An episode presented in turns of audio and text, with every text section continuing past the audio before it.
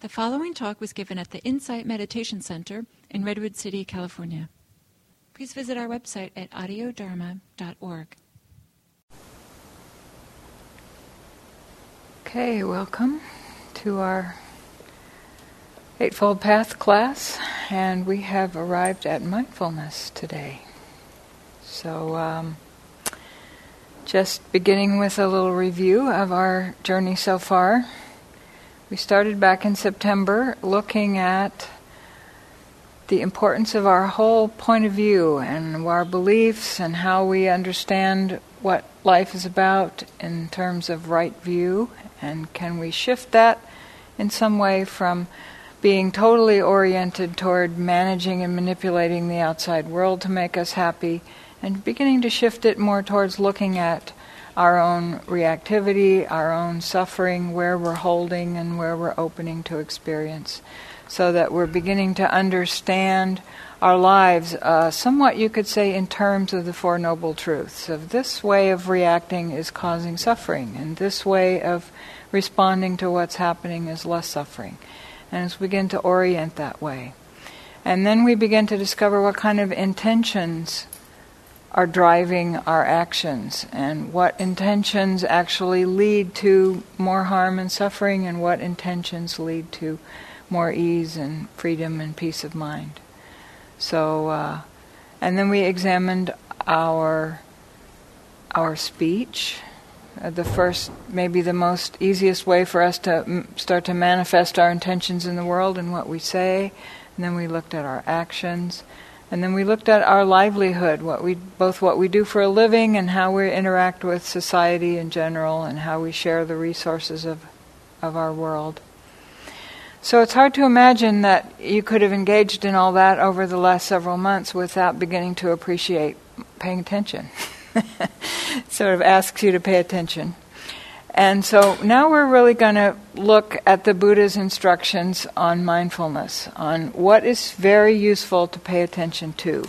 And how do we see, how can we begin to really look at this experience of the human mind and the human body, not so much, eh, more and more a little bit more objectively about what is the process, how is the way the mind works and the way the body works interacting to create our view of reality and to uh, keep us either trapped in the wheel of suffering or beginning to see how to release some of these old patterns of tension and stress.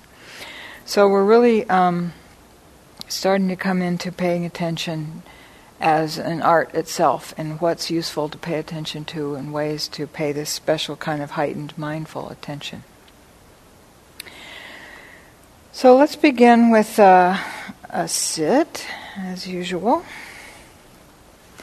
And we're going to be looking at, uh, well, let me say just a little bit more first. We're going to be looking at one of the main teachings of the Buddha, the four foundations of mindfulness, the four bases, the four areas of mindfulness that it's most useful to pay attention to, and that would be the body, the experience of being in the body, the actual felt sense of bodily sensations, and then the feeling tone, the way the mind tends to process experience as pleasant or unpleasant or neutral, which is then the beginning of our calling in all of our associations with everything and our beginning of our reactivity.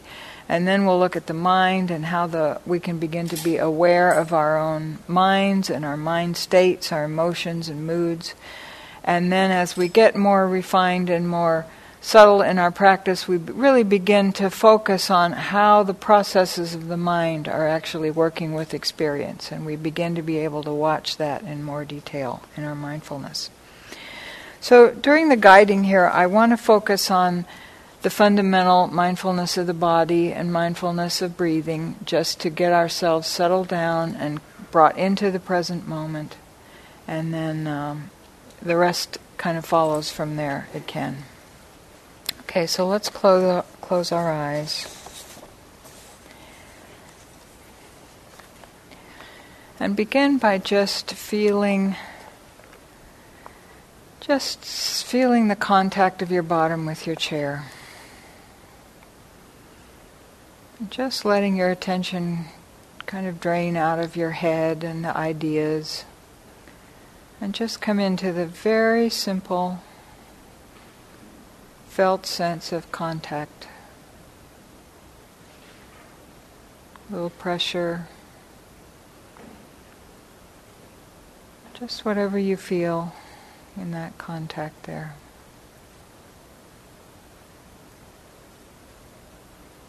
So we're just knowing. Right now, this is what this feels like without trying to put words on it necessarily.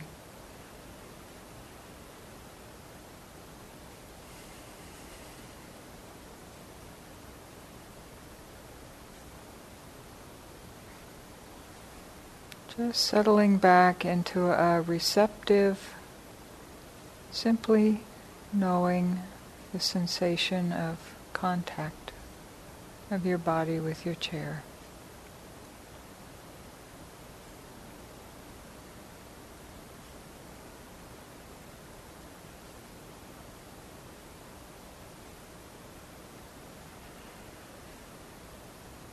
And then feeling your feet in contact with the floor.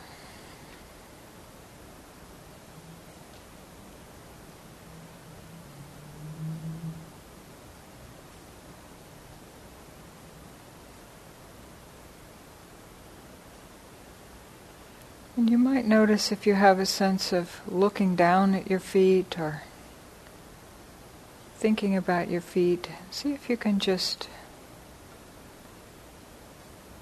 Kind of settle back, take a back seat, and just receive the sensations that are coming from the area of the feet.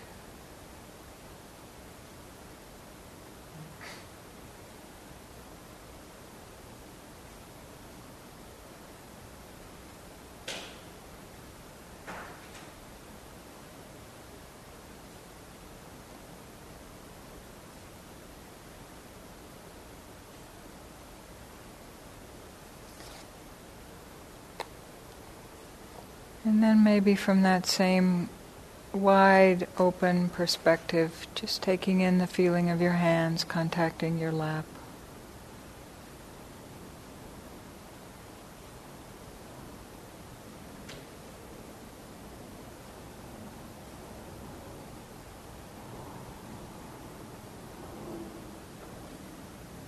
Maybe you feel some warmth, some pressure, some tingling, whatever you feel. Even if you don't feel anything, you just have the intention to have your attention in that area.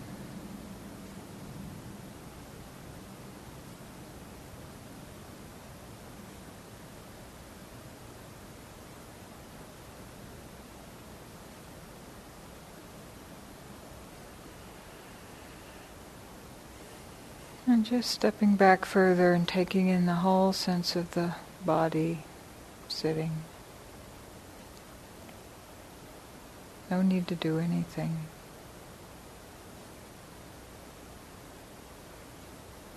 Just knowing sensations are happening.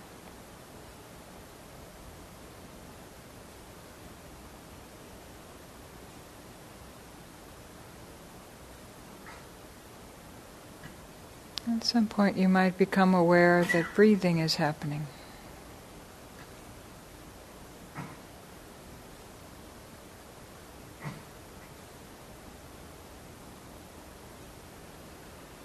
You can notice that you know if you're breathing in or breathing out.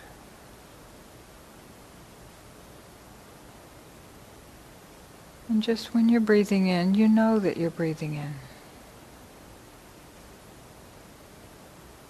When you're breathing out, you know that you're breathing out.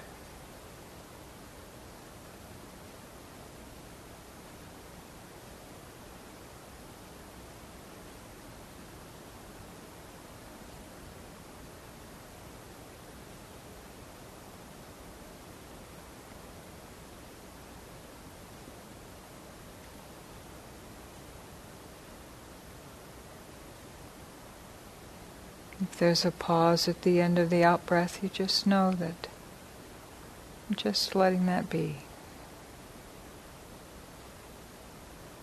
Just trusting that the in breath will come when it's ready.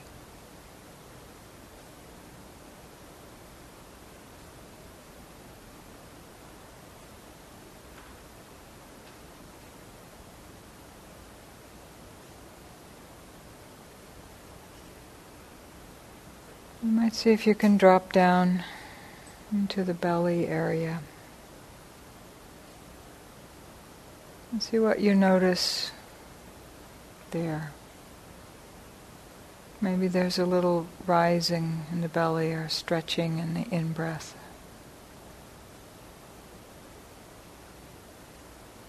A little relaxing back on the out breath.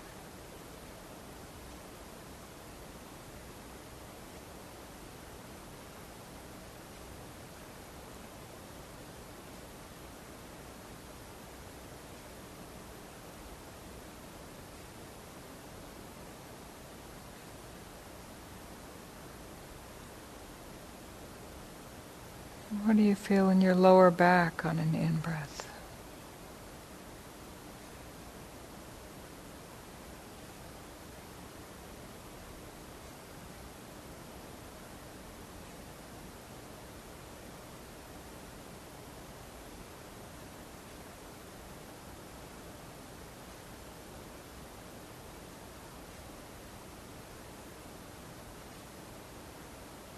Can you feel any expansion to the sides on breath?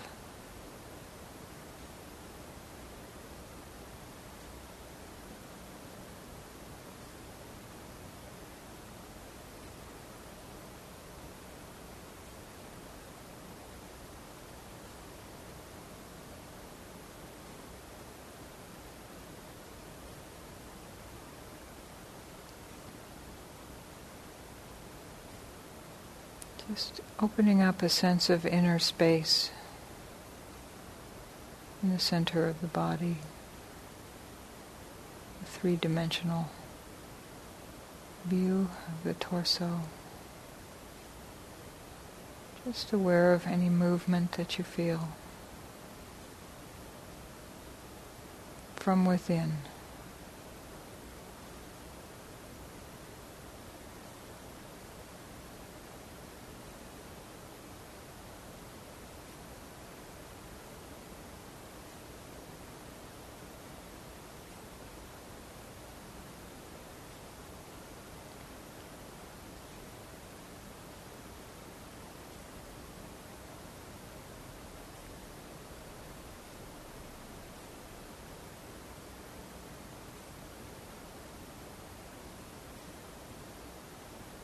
You might notice if there's any straining or trying too hard.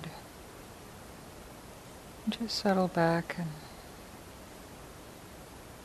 be like willing to accept any sensations that come from that area. Just willing to let them be noticed. Not trying to make anything happen.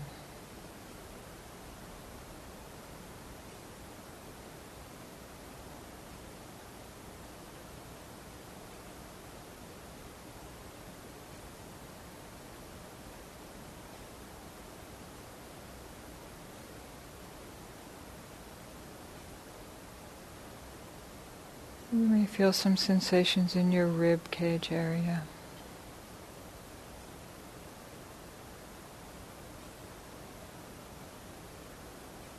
Your chest swells slightly and lifts slightly on the breath, in breath. Relaxes back on the out breath.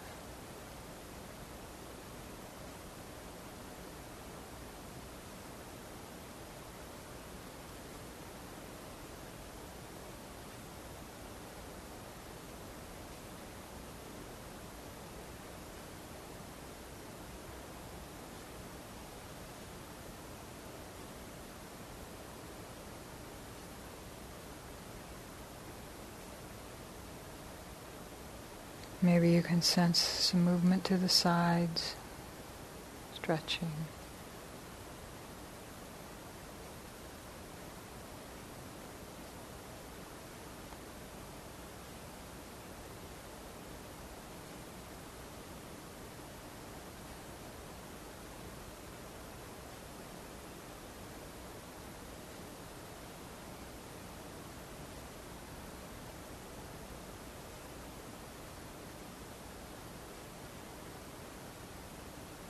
And again, just stepping back, not trying to force anything.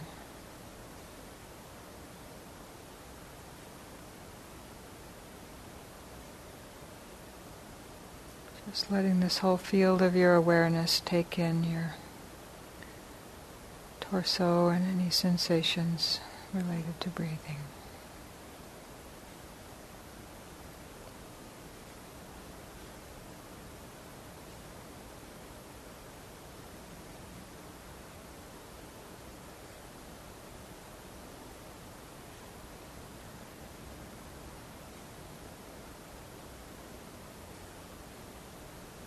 Just relaxing, but staying awake and aware of the sensations of breathing.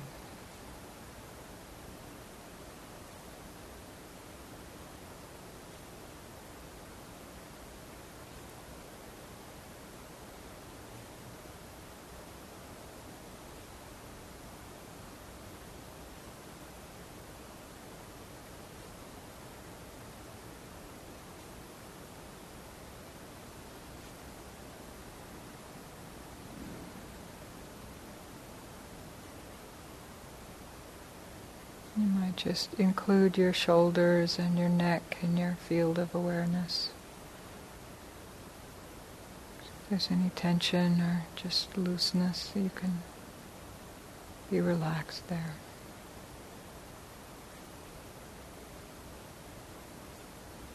Maybe your shoulders lift slightly on the in breath.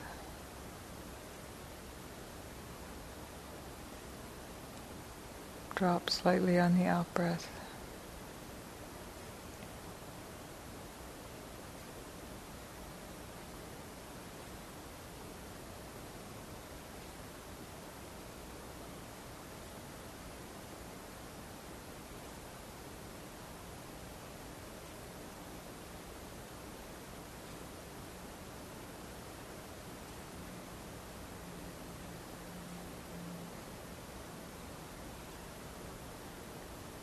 Including the area of your head and your face. Feeling the air coming in and out of the nostrils.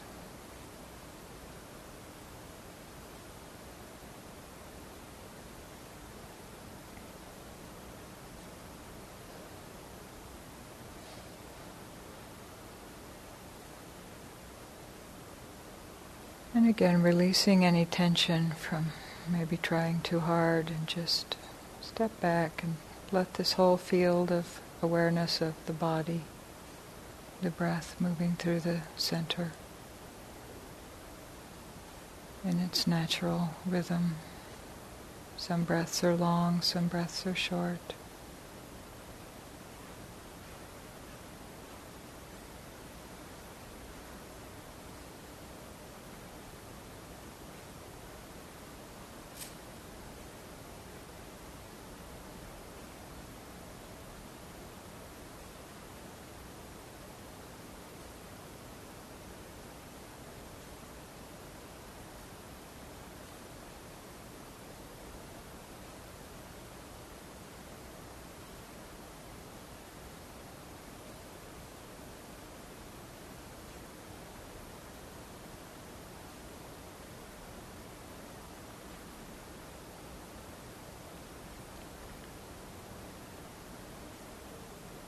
And just checking once in a while your attitude or your state of mind.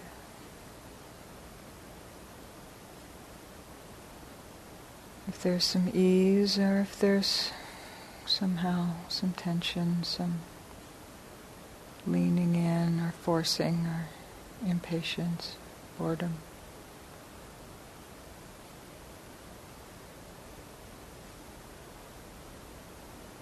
Just noticing when your attention has lost contact of the sense of the whole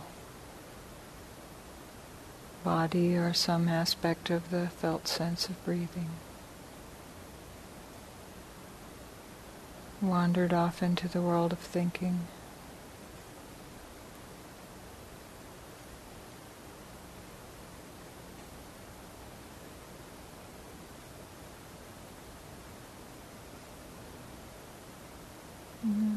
Notice that, see if you can notice that you're also still breathing. And just touch back into the felt sense of the body. The here and now, the presence of the body. The present time sense of a little stretching and pressure and heat and movement the process of breathing.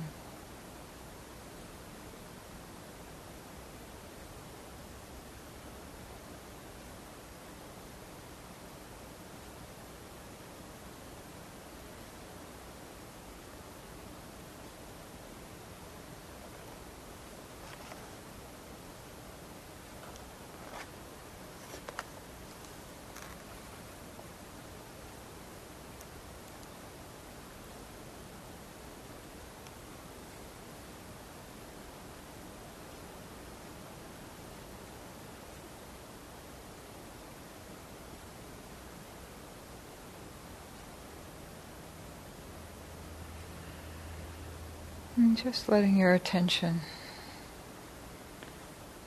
settle into this relaxed, receptive, awake, aware state. Where you know that you're knowing what's happening. But with minimal commentary or involvement or struggle or trying to change it. Just noticing the kind of interest in what happens and then what's next. Just letting each sensation be met with awareness and let go.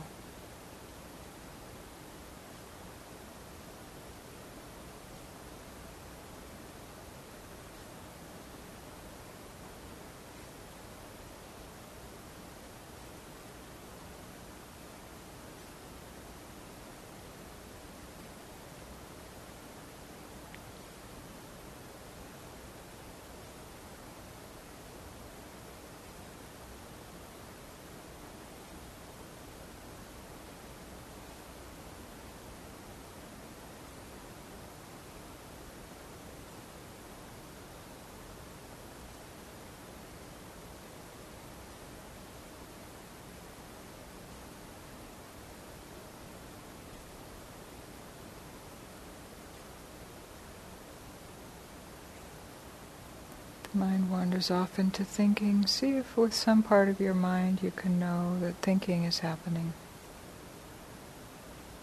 If there's a pull to thinking.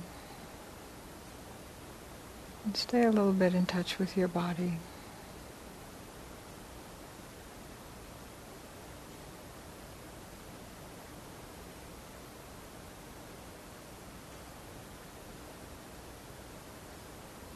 Maybe you can notice what effect your mood or train of thought is having. Is it tensing you up, or is it spacing out, or totally losing touch with the present?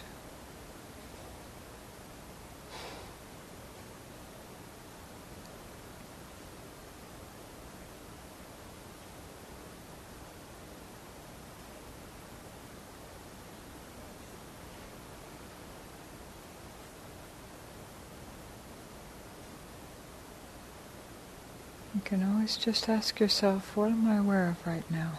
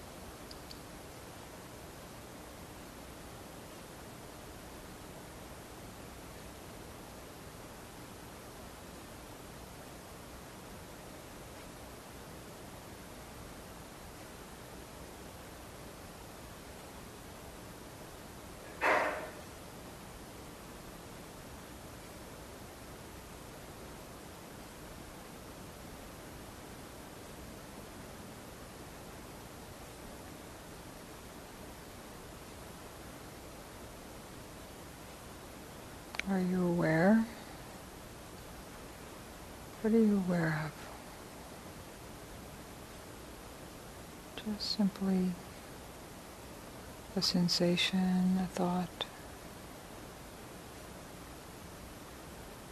maybe sleepiness, maybe restlessness. Just knowing that that's what's happening, that's what you're aware of.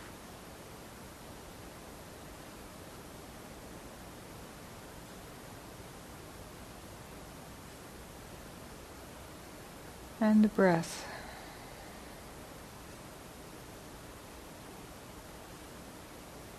is still there to connect you to your body, bodily experience.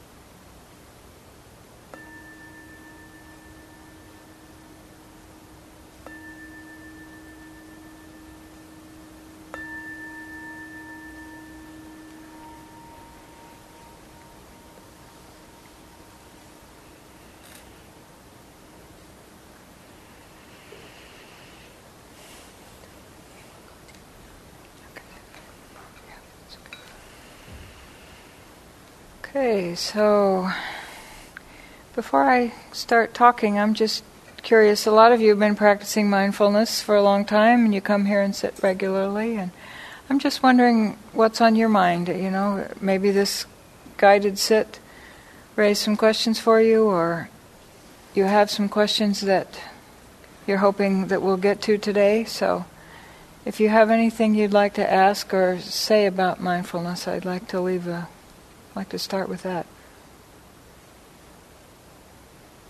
Yeah. Oh, yeah. We'll pass the mic for the recording. Hi. Um, that was very interesting for me when you um, s- checked in on our lower back. I became very aware of a physical sensation I have around my lower back that I'm very afraid of feeling because it's very uncomfortable and it's just not an area that I check in, I think I avoid. And it sounds so cheesy, but with your voice support and just being with people, I mindfully, I just really tried to pay attention to that feeling for once. And it was really scary to go, to let that feeling be what I was primarily sensing. Um, but it's so strange. I have this feeling behind my eyes right now because I um I went into the pain. That it's not even a pain. It's just a dis. It's, it was an un, what I believed. I have a belief that my lower back is a problem from injury, gymnastics injury, and that it's if if something happens there, that I'm going to be incapacitated. Like I was, so I avoid it. Mm-hmm. But I went into it, and I, what I found was it's it was an uneasy, uncomfortable sensation that I am bracing, I'm always braced against physically. And when I really put my attention there and went through the pain, it disappeared. It like transmuted. It was mm-hmm. there was no there there. And mm-hmm.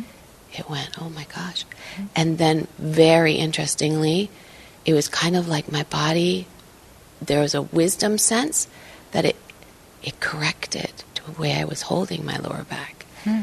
It was very amazing. And for me, because I know we met earlier today, that I've been thinking about the mindfulness and allowing that to really permeate, but that that intense or that intensity that's the wrong word intense mindfulness um, really what it means to be mindful Mm-hmm. was wow, that was really a big learning for me.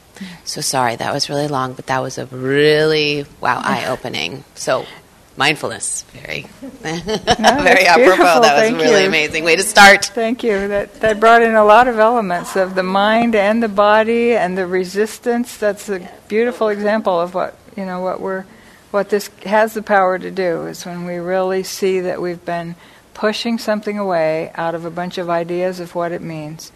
And when we can really just let it be known, you know, for exactly what it is, then there's some potential for, you know, things to change. Betsy? Just a quick comment about what I heard was the word bracing Yeah. so fast. I, I just was listening to the word bracing and, and embracing. Uh huh. Yeah. Yeah. Bracing from bracing to embracing. Yeah. Yeah. Yeah. Yeah, bracing is a lot of what we're doing and you know, we can just notice that. You know, you don't start with trying to change it. You start with just seeing where is it? What is this? You know, and it's it can be a combination of the mind and the body together that's very rich in mindfulness. Any other questions or comments? Thank you, Morgan.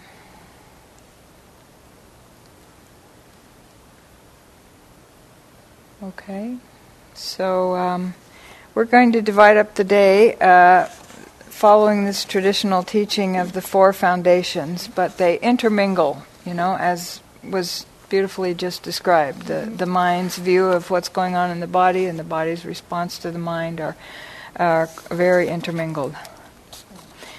So um, it's a little bit like talking about how you can focus on all these different areas, but then in the actual practice, it's kind of often being open to what's happening in the moment that's most predominant, and then being aware of the interplay of these different areas with each other. So it's, you know, I've been doing this for 20, 25 years or something now, and it's still interesting to me. What is mindfulness? it's just a constant learning of how to more and more get out of the way and let things be seen for what they are. And it keeps deepening this understanding that, you know, it's not just spacing out and checking out, but it's it's very related to last month's talk topic of right effort, of what's the right kind of effort to stay awake and stay connected, keep the light on and be learning from what you're seeing, but not in the usual way where we grab at it and try to make ideas about it and try to make it fit into some framework that we understand. But we're really working on our capacity to kind of let in new information, you know, in a very gentle, open, and receptive way. So it's a heightened awareness. The word literally means remembering, sati, the word in uh, Pali. It's kind of recollecting that recollecting the present, you know, and being being there in a way so that you're kind of really registering what's happening, so that it can be remembered, but by in this kind of deep learning, you know, like the way we learn to walk and learn to speak our native language and so forth. That was it was by absorption and by the body and mind's deep human ability to learn.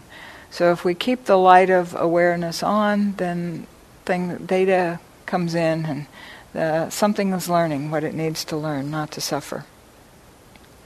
So it's a matter of knowing that you know. You know, it's very interesting to me to become aware of when the mind has wandered off into just kind of spacing out or sitting there and dozing, and then, oh, wait, no, let me just know. but that's not something you can exactly make happen. It's just a matter of sort of waking up and relaxing and reconnecting with what's happening so that you're there. But you're not adding anything to what's happening. You're just receiving the sensations of the body. Thoughts will arise, images from the past, ideas, words, all those things can be known as phenomena that are happening in the present. Yes, some thought is coming up. And, and of course, the mind will wander off and get lost. It does that over and over and over. Wanders off into thinking. Not to make a problem out of that, but just to come back when you when you remember, oh, that was the experience of being in a mind-created world, And now we're back in the experience of being in a multisensory, body oriented world, present moment oriented world. And so you begin to get a feeling for what's the difference between those two experiences. And then you begin to be interested in maybe you were off thinking about a problem that or a resentment from the past or a problem that hasn't really happened yet and then you might come back and you might notice oh what effect has this had on the body? Oh it's all tense. You know sometimes you might have an understanding that this is where i hold that kind of tension of needing to always be figuring out what's going to happen in the future. And oh let me see what the, oh that feels pretty unpleasant. And and then some learning happens that you don't have to make happen. You just you know how you it's often compared to training a puppy you know you don't beat it up you just slowly bring it back and bring it back and bring it back and and slowly it learns. So when the buddha described mindfulness and the words that he used for the instructions are that uh, you go and sit in a meditation posture under a tree in his day um, ardent fully aware clearly comprehending and mindful, having put aside covetousness and grief for the world. So I just want to comment a little bit on those qualities. Ardent, ardent brings to me it brings in this quality of a little bit what we looked at last month of effort, but like caring. You know, this is not a time to just sit down and check out and space out. We need sleep, so sleep by all means. But when you're meditating, this is a time to kind of to care but not in the sense of being all emotionally overwrought about it. But yeah, I'm gonna I'm gonna be here. I'm gonna show up with some dignity and some intentionality to actually be present. And then this clearly comprehending is where you you very you really know what's happening. You're meeting each experience. So if you're feeling some tension in the in breath or some tension in your lower back, as was described, or what, or maybe if you can really recognize that boredom is happening, you can be very clear that you're bored. Or if you're confused and I don't even know what I'm doing, I don't understand this, why am I doing this? If you can be clear to yourself, oh, this is, boy, I'm confused and resistant and resentful right now. You can be clear on that, then you're being mindful and you're clearly comprehending that that's what's happening right now. It's different than the experience of just being pushed around and driven by what's happening right now. So, if you knew that you were bored and restless, then you would understand why there's this impulse to jump up and go read email instead of meditate, right? But if you're not aware, you just think, oh, meditation's no good, I'm going to go read email. And you're not aware that there's a connection between that mind state and everything that goes into that mind state and the agitation in the body and the action that you take in response. So, this clear comprehension gives you quite a view of what's going on, and I find it's also a great source of safety. A lot of us are, we find it hard to meditate, we find a lot of tension and stress because we feel fundamentally unheld and unsafe in some way. Like we have to keep going out and trying to guess what's going to happen next and figure everything out. But if you're really aware a lot of what's stressful is coming from within, you know, and you're not really aware of what's driving you, so you feel driven. But what's driving you is, is a lot of tension and emotions and arising thoughts from within.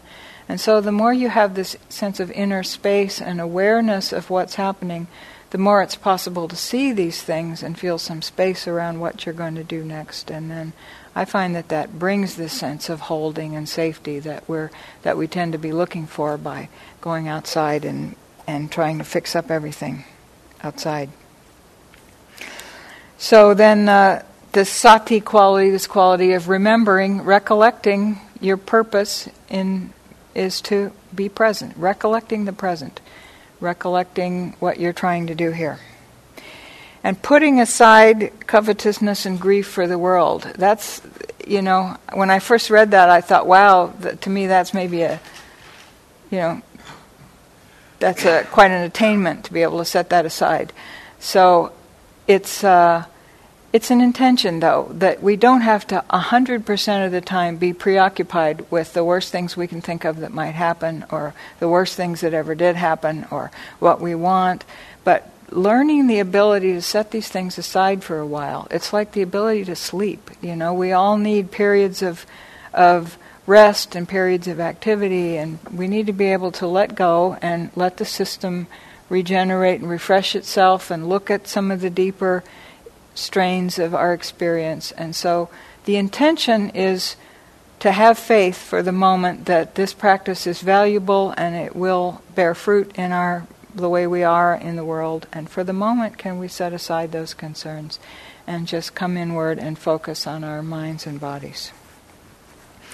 So, the four foundations of mindfulness. Um, it's described as the ability to um, know the body as a body and feeling tones as feeling tones, mind states as mind states, and mental processes as mental processes.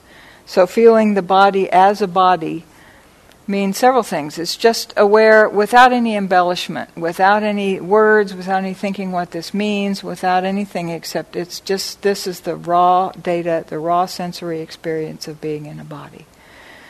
And you might notice at some point that also all kinds of identifications fall away when you're aware of the body at that level. It's not a man's body or a woman's body or an American body or anything like that. It's just a body.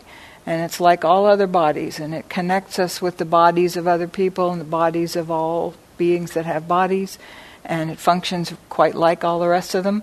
And so we can begin to just feel the simple sensations of the body.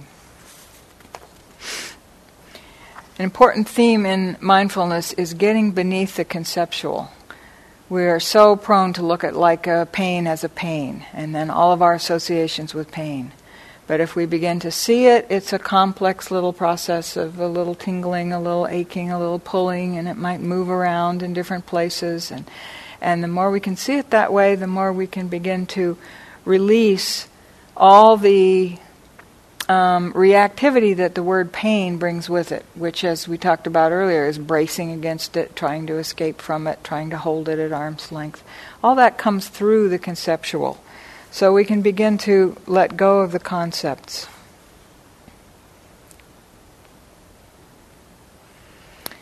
Yeah, we're giving our wisdom this fresh data about what's really going on instead of the same old stories about it over and over again.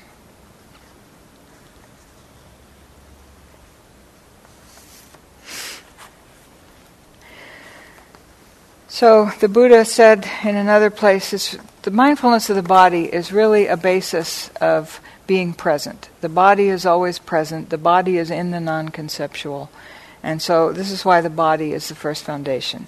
The Buddha said there's one thing that, when cultivated and regularly practiced, leads to deep spiritual intention, to peace, to mindfulness and clear comprehension, to vision and knowledge, to a happy life here and now, and to the culmination of wisdom and awakening.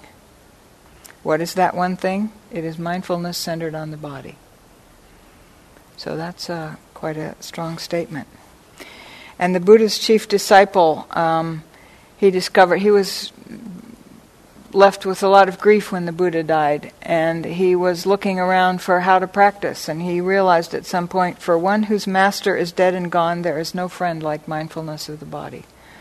Mindfulness of the body is the teacher because our whole history of our lives is embedded in some way in held places and contractions in the body, trapped attention that's afraid to go into certain areas or stuck obsessing in certain areas.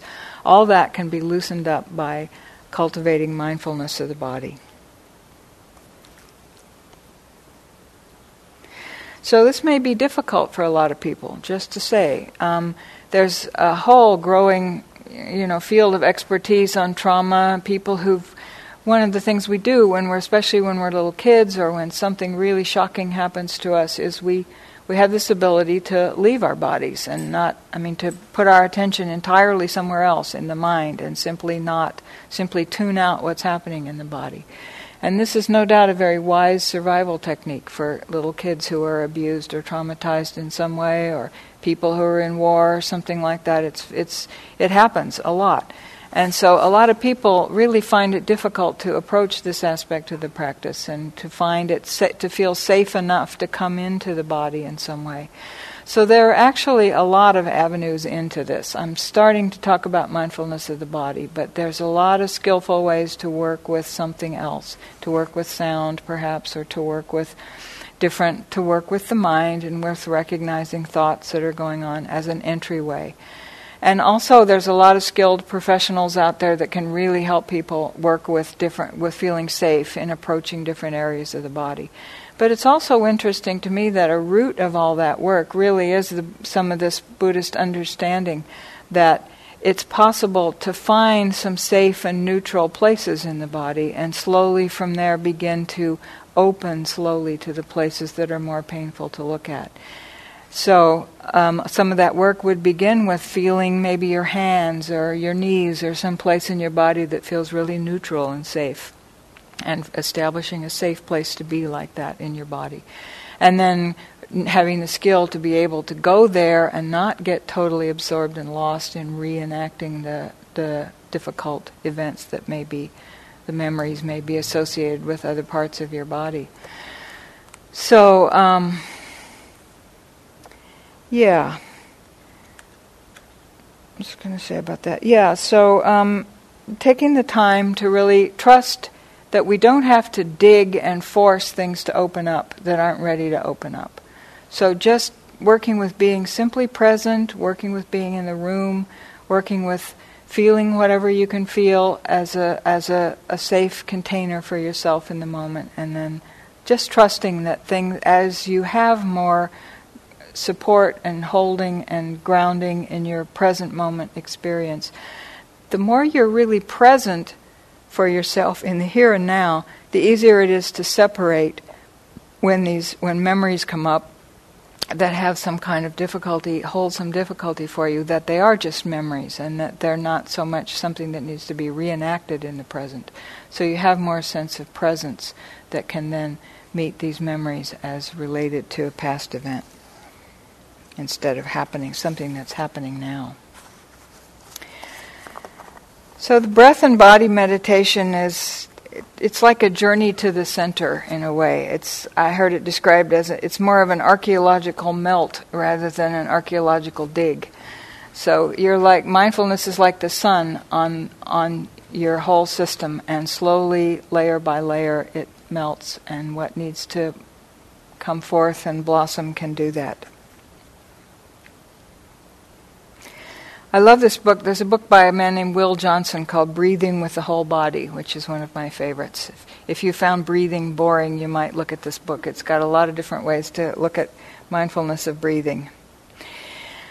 He says, Everywhere the breath penetrates, every place it touches and presses into, it activates sensations and promotes the release of tension. Like a current in a river confronting a log jam, the force of breath pushes up against tension's walls, gradually dissolving its barriers, turning tension in the body back into shimmer and contraction in the mind back into presence.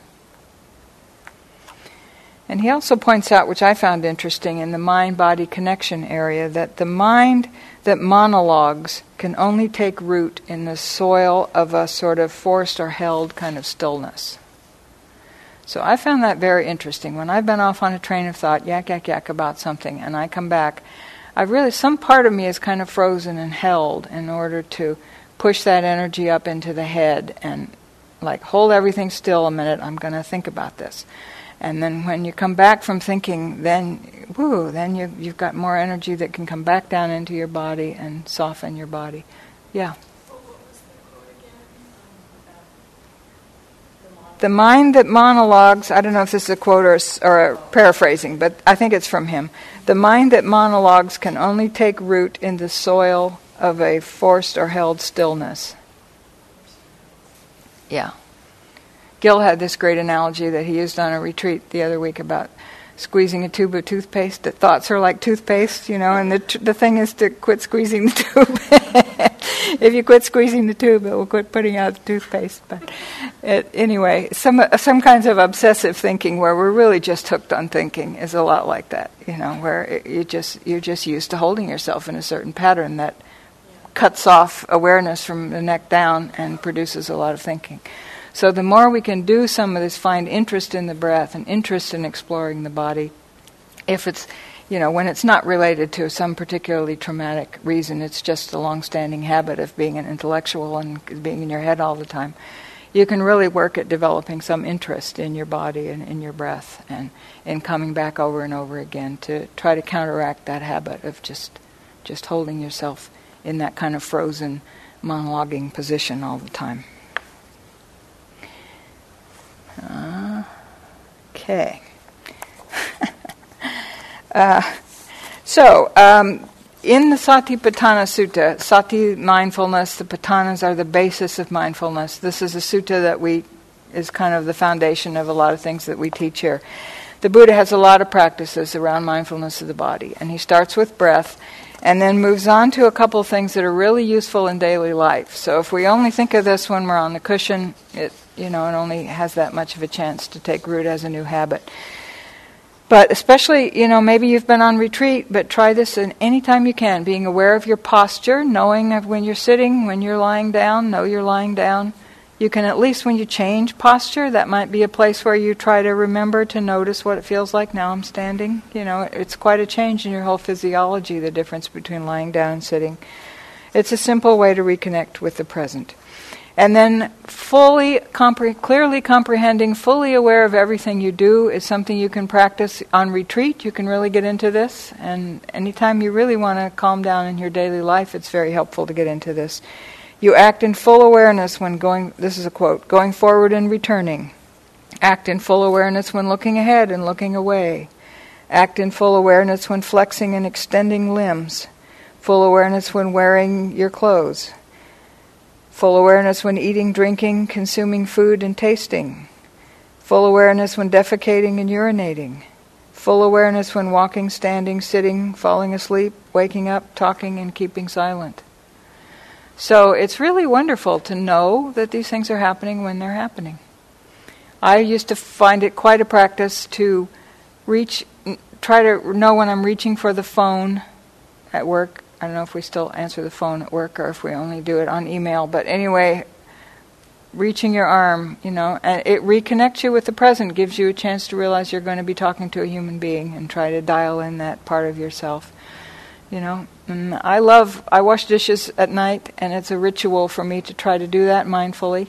It sort of settles me. I sleep much better if I actually do it so that I'm feeling the hot water, feeling the dishes, feeling each dish, feeling the movement of the arms. I like to really slow down, feel each movement, and sometimes I use the practice of noting, which we it's very helpful in the first few minutes of trying to settle in to something where you actually say a soft note in the mind, reaching, touching, feeling, moving. Doesn't matter what the word is, just something that connects you to the fact that this is what's happening right now, and it kind of brings in the mind, reins in all that energy, and syncs it up with what's happening right now. I read a quote somewhere yesterday that said, "Greater intentional, the greater the intentionality, the greater the joy." And I really find that true. If you can really connect that this is what's happening right now. You know, you're moving your arm and your mind is with that moving of the arm and you can get a little continuity building on that. It's a great feeling of joy and lightness in the mind to be able to do that for a while. Sometimes I just park my awareness in my hands if I'm doing something, so that I'm aware of each little movement of my hands or your feet while you're walking. Eating mindfully is a great practice. It's really one that shows you the value. I mean, you can eat a whole meal without tasting a bite of it, right? Or you can really taste, enjoy the sensations of taste and the sensations of chewing, and really follow through on why you're eating. Much better digestion results if you eat that way than if you just keep stuffing it in, waiting for the pleasure, because that wasn't any good. So let me try again. Let me try again. Wait, that wasn't satisfying. Let me have another one. it's more satisfying if you just have one, very mindfully. So I don't. I'm. We're getting behind already, but I just want to mention a couple of the other practices that the Buddha mentions around mindfulness of the body are more kind of wisdom practices. One of them is to go through all the parts of the body, the 32 parts of the body, head hairs, body hairs, nails, teeth, skin, flesh, sinews, bones, bone marrow, kidneys, heart, liver, diaphragm, spleen, lungs, intestines, mesentery, contents of the stomach, feces, bile, phlegm, pus, blood, sweat, fat, tears, grease, spittle, snot, oil of the joints, and urine. There's a body. but it is a body. So par- this is a wisdom practice because it's bringing you. Part of it is to cut through this kind of delusion that we all have about the solid form of the body that gives rise to all sorts of things. If we just relate to the superficial whole surface of the body, the, the, the suttas are working with lust a lot, and so they're emphasizing that this is a way to work with lust. It's also a way to work with a kind of pride in youth and health and, and superficial assessment of people by how they look or even what, you know, superficial qualities like race or things that people might, you know, just fires off associations in your mind. Whereas if you really understand it, just peeling away a little bit of the surface, we are all very interesting, complex machines made of the same stuff underneath. Same as animals, you know, very similar to all forms of life. It's kind of begins to cut through some of this just identification with the, the form of the body. I don't like to take this negatively, like it's something that we need to become, you know, put off by, but more like a medical model. Just interesting. This is the way it is. You know, if you went to medical school, you would want to be able to take this perspective on the body, and so um, that's useful. Then the other practice is really understanding the body in terms of the great elements of earth, air, fire, and water. Which is maybe a, an old, those are still sort of the forms of matter, you know, solid, liquid, gas, and energy, and so we it relates us to the whole world. We are part of the whole universe. We're made of the same stuff. And that's what this is, and these processes are the same processes that are the processes in the rest of the world. So it, these are practices that can um, bring us more wisdom in relation to what it is to have a body. And the, the final practice is um, contemplating the stages of death and decay. So, really preparing yourself for the body's eventual fate. I'm falling behind here, but I wanted to also, it's uh, supposed to be on me here to talk about feeling tone a little bit. so, feeling tone is the great um, bridge between the mind and the body, often.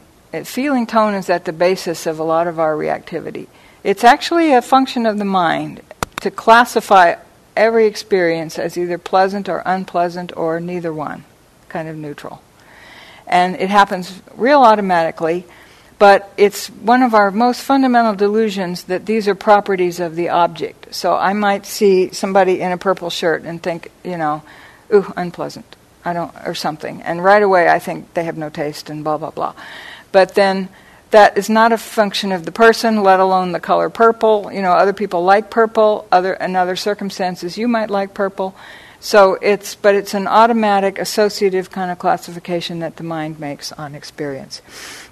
Usually, we don't catch that until we're way down in reactivity, either grasping at it if it's pleasant or fighting against it if it's unpleasant.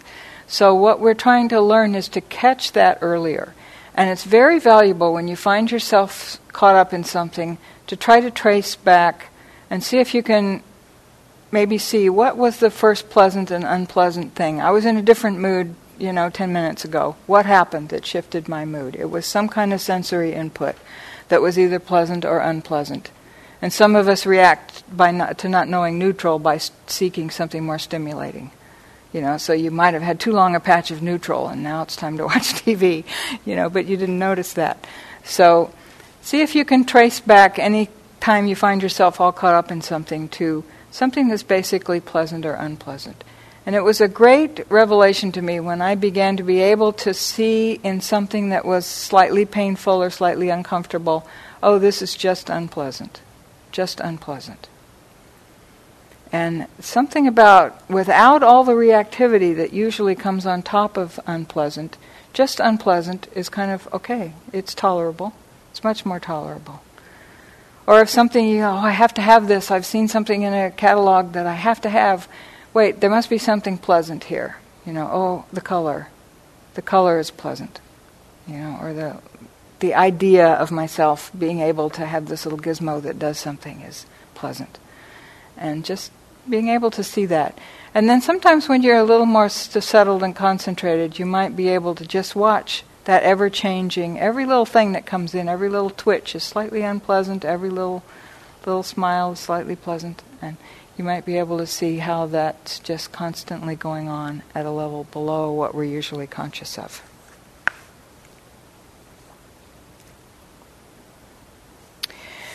So, mindfulness of the body and mindfulness of feeling tones are two of the foundations, and we would like to have a breakout session now.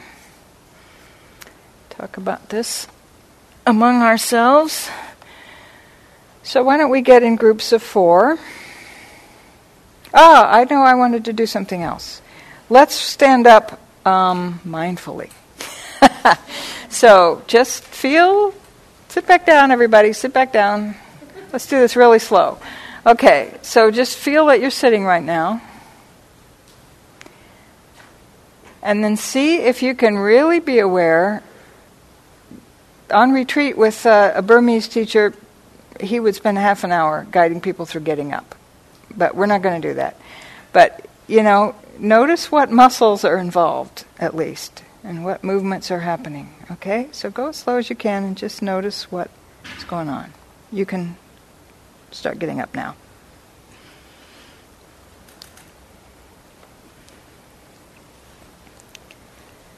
Okay? So now we're standing. You might just take a moment to notice that all your physiology is kind of different now than it was when you were sitting down. Your breath might be different. feeling maybe lightheaded or more active or something warmer, cooler. Okay. So, see if you can be aware of the motion of your legs and your body as you get into groups of four.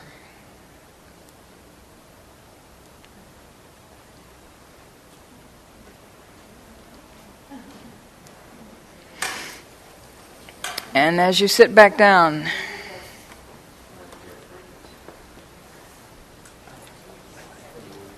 after I say the question,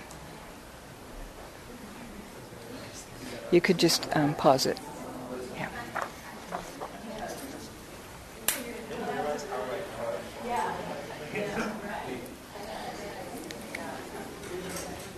Okay, we've got one group of three and the rest groups of four. Good. Okay. So you can sit down and take a moment to feel you're now sitting down.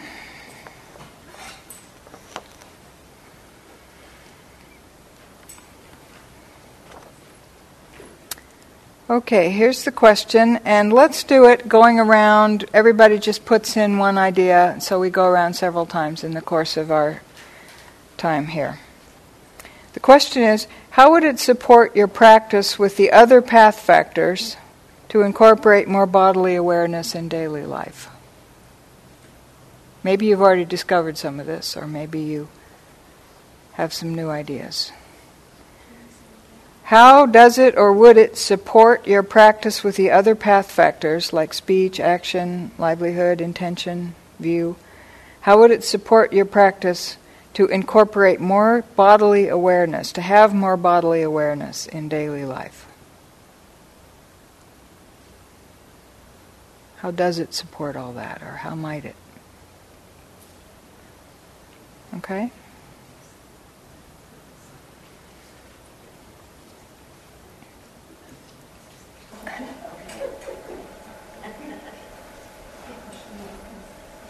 Okay.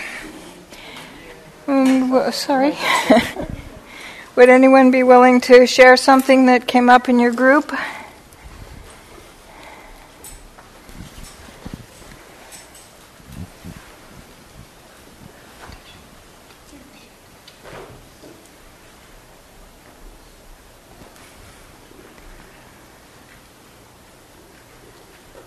Anything? You know, there are people who can't be here who, you know, it's kind of a virtual experience for them. It might be nice to just think of people who weren't able to be here today and share something for them.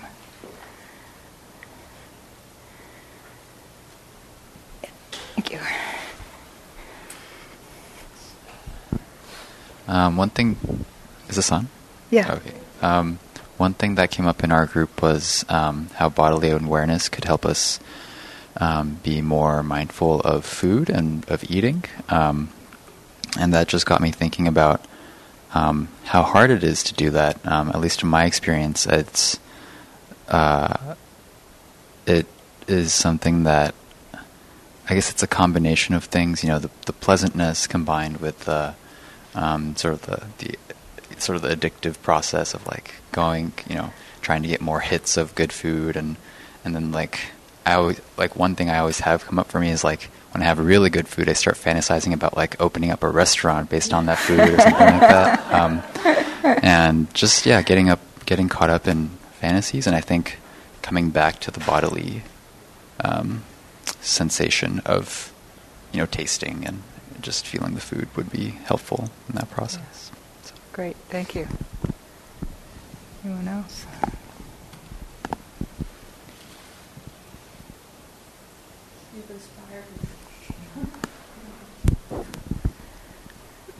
Same group. Um, someone else in the group said that bodily bodily awareness might contribute to courage, Mm-hmm. and it was such an interesting thought. And I'm kind of still processing that. And because of the drawing, I think I'm thinking that it has to do with the bodily awareness of kind of drawing back from something that's going to be difficult um, or scary. Um, and if one is aware of that drawing back, one might step forward. Um, not always, but maybe. Yeah. Yeah. That reminds me of a quote I read somewhere. uh, Pardon the war imagery, but it was talking about mind and body, and if the the mind without a body is like a general without an army, and an army without a mind is like a, or a body without a mind. Mental awareness is like an army with no general. so, if you're going to take effective action, you sort of need, you know, there's something about the two being connected that is important. Yeah. Thank you. Any other comments? Okay, well, I have an announcement about our break. As you might notice, there's going to be another group starting at 3 o'clock. We're sharing the building today. So if you would please take all of your, after the break, we'll close those doors and we will exit out of that door or the library back door. And so if you would gather all your belongings and either put them in the library or on the porch so that we don't have to disturb this other group when we finish, um, that would be a task for you over the break. Thank you. Yeah, well, you can bring them in here, but maybe not shoes. But anyway, just um, we, there's two ways out when we're done here. Thank you.